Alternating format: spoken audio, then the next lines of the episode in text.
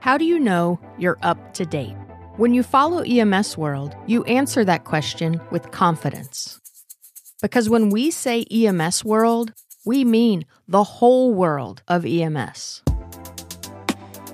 The remaining question for you is how will you stay up to date? In print, online, at EMS World Expo, the world's largest EMS dedicated conference, and now in a podcast. Responding to 911 calls on a frontline unit, many times we don't get that outcome. We don't get that closure when we got to go out day two through eight. And then we also were able to see the long term results. We were able to see this patient kind of progress through this program and then see them come out on the other end. And some of the success stories and the pictures of the before and after, it would absolutely blow you away. Hello, and welcome to the EMS World podcast. This is Valerie Amato, assistant editor of EMS World. Today, I have the pleasure of speaking with Captain Jessica Banks of Palm Beach County Fire Rescue's Medical Services Division, located in Palm Beach County, Florida. Jessica is a firefighter, paramedic, and registered nurse. She is also the former and first community paramedicine coordinator of Palm Beach County Fire Rescue's Mobile Integrated Health Program. In this role, Jessica assisted with the development and implementation of Palm Beach County's Suboxone pilot program, which is what we'll be chatting about today. Jessica, welcome to the podcast. Thank you for joining me today. Thank you, Valerie. It is a pleasure to be here. Thanks for having me on. So, let's talk about the pilot program. How did Palm Beach County Fire Rescue get involved with the Healthcare District's MAT pilot program? You know, a bunch of the uh, leaders in our community realize, as, as well as the visitors and residents of Palm Beach County, realized that we had an opioid epidemic on our hands. It was on the front page of the papers.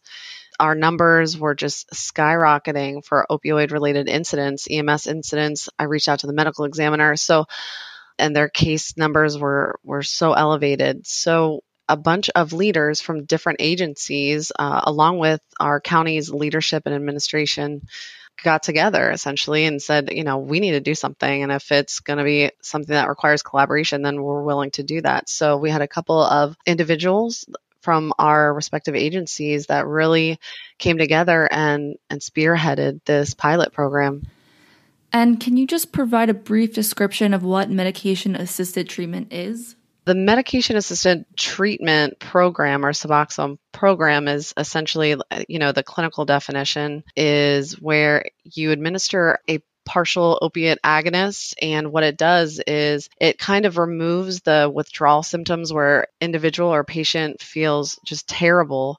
And what it does is it it removes that horrible feeling of like the worst flu they've ever had um, and it's a partial agonist so there's a ceiling to it so you can't really you can't go above that ceiling so it doesn't make you you know altered or high but it it kind of levels you out and it just takes away that that craving and that horrible feeling to where you would do anything for another you know another use. Because your crews at palm beach county were a part of the administration of medication assisted treatment. Can you talk about your role in the pilot as a provider?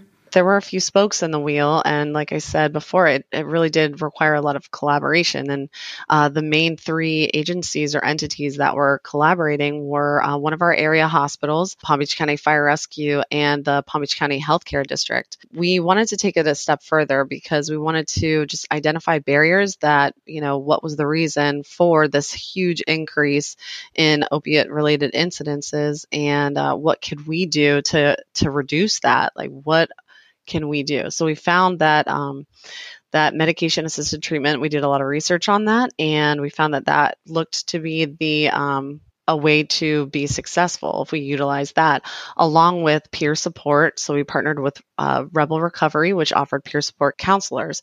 So we took it one step further and we provided a process to support change in those patients that wanted help. First part of the process was, was EMS responding to an opiate related call, um, identifying that this patient was suffering from substance use disorder potentially.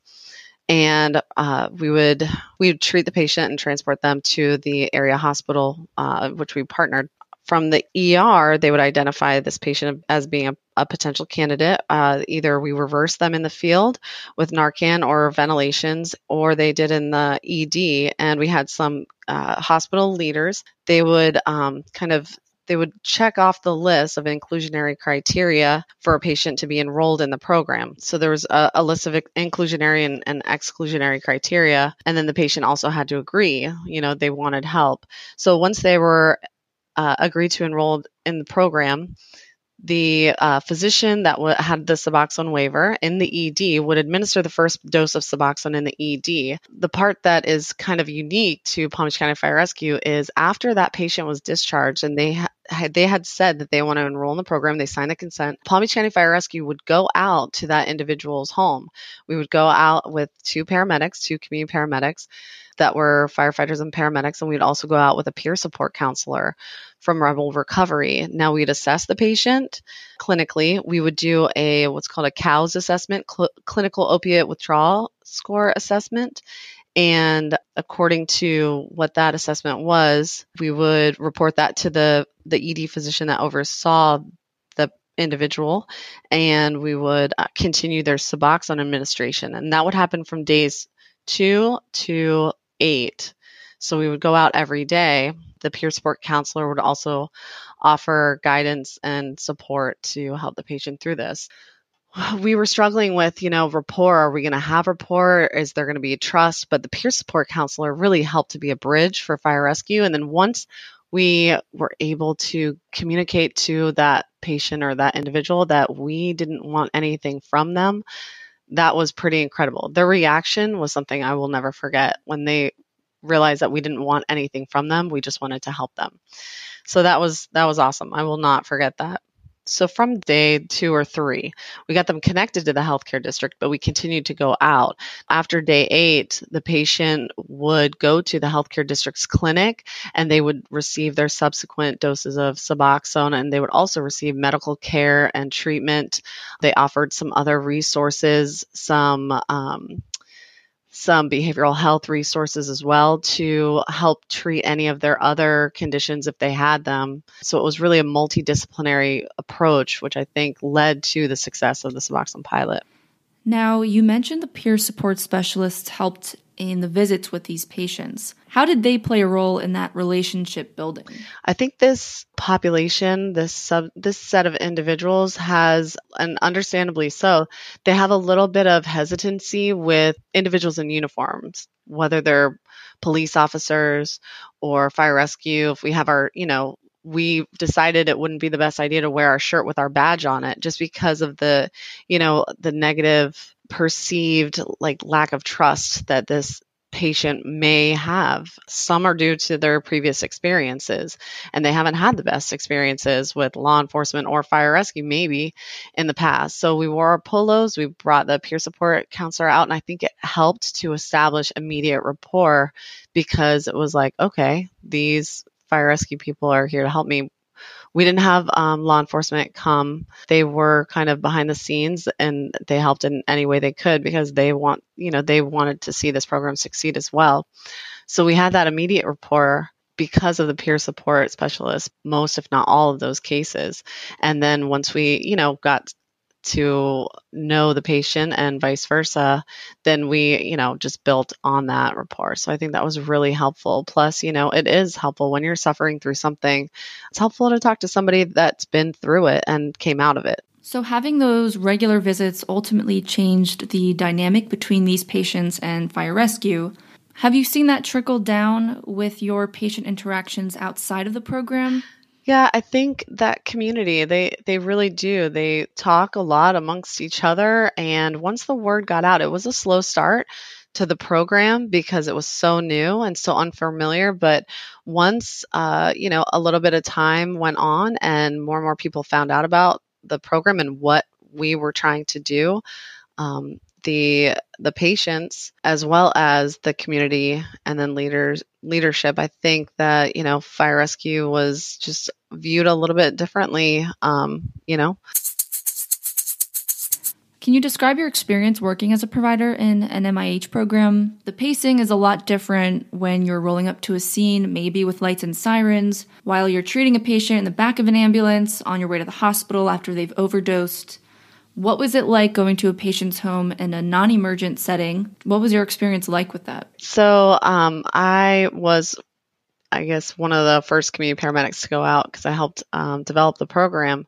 So it was a big change, especially if you're used to EMS. That's all incident based. And it's like, you know, you would be surprised if you were on a call for over 30 minutes or with the patient for over 15 minutes. We have a lot of hospitals in our area.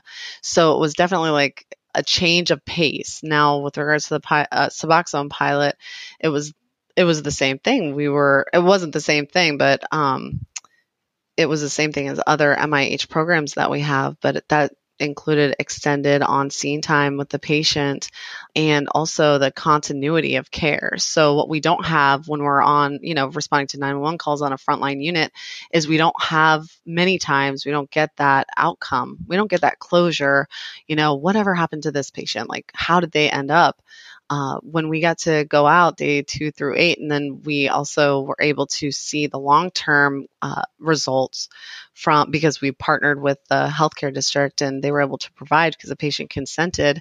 Um, we were able to see you know, this patient kind of progress through this program and then see them come out on the other end. And some of the success stories and the pictures of the before and after, I mean, it, it would absolutely blow you away. It was, it's a, it's amazing. It's an amazing feeling. So, and you want to talk about ground level grassroots, these agencies getting into the mix, you know, really feet on the ground, you know, and, and that was the the fruits of our labor. Like we got to see that success firsthand. So that that was one of the main differences. That's really awesome. That must have been really rewarding. Do you have any advice for other agencies interested in implementing a program like this for patients with substance use disorder? How did that process work for your department? The advice that i would probably give would be you know it's it's going to be more successful if you collaborate because it's going to be so difficult if you, as fire rescue alone, or fire rescue EMS alone, or a hospital alone, or your, you know, health department, um, the collaboration aspect because you're you're following this patient through this process and they're going to be cared by different agencies. So collaboration was huge identifying the the gaps in in the the process. Like why are we losing where are we losing these patients? What's making them you know use again? Is it something that we can do on our end to prevent that uh, some of the patients transportation was a barrier some of the patients housing was a barrier. So that's where the you know the licensed clinical social worker really proved to be beneficial because they were able to help coordinate care and serve as a bridge. When we're going out there too that was really helpful because we were going into these patients homes finding out you know firsthand but uh, it was resource intensive, right? So it was a, it, it did cost money and it did take a lot of our resources, our, our personnel to be able to go out in person to these patients, even for that short amount of time. But you times that by multiply that by 30 to 32, and uh, that's that's a lot of resources. So um, just be flexible and dynamic. Do what you can with what you have. Um, once the Suboxone pilot ended, we did have to kind of shift our um, our process and procedure to accommodate for the lower amount of funds that we were putting into into this initiative. We still wanted to take care of our our our people, our community. So we kind of uh, shifted over to a more telehealth based addiction program that's been tremendously successful as well. So I would say definitely, you know, be flexible, dynamic, collaborate, identify gaps, and uh, do what you can with what you have. Jess, I think your crews are doing amazing work. I'm really excited to see how your efforts continue to impact your community. And I really appreciate you joining me today to talk about this. Hopefully, it serves as an inspiration for other agencies around the country who are interested in a program like this. Thank you very much. We're really excited about the future. Uh, we're partnering with a, a, lot of different agencies again on this initiative because uh, it's still, although it's improved, it's still something that um, we really want to focus on and see success and hopefully build a, a, a program that's able to be modeled by other areas of the country to help um, to help fight this epidemic. For a deeper dive into Palm Beach County's MIH program, be sure to check out the article from our December issue called Bridging the Gap Curbing Substance Use in Florida.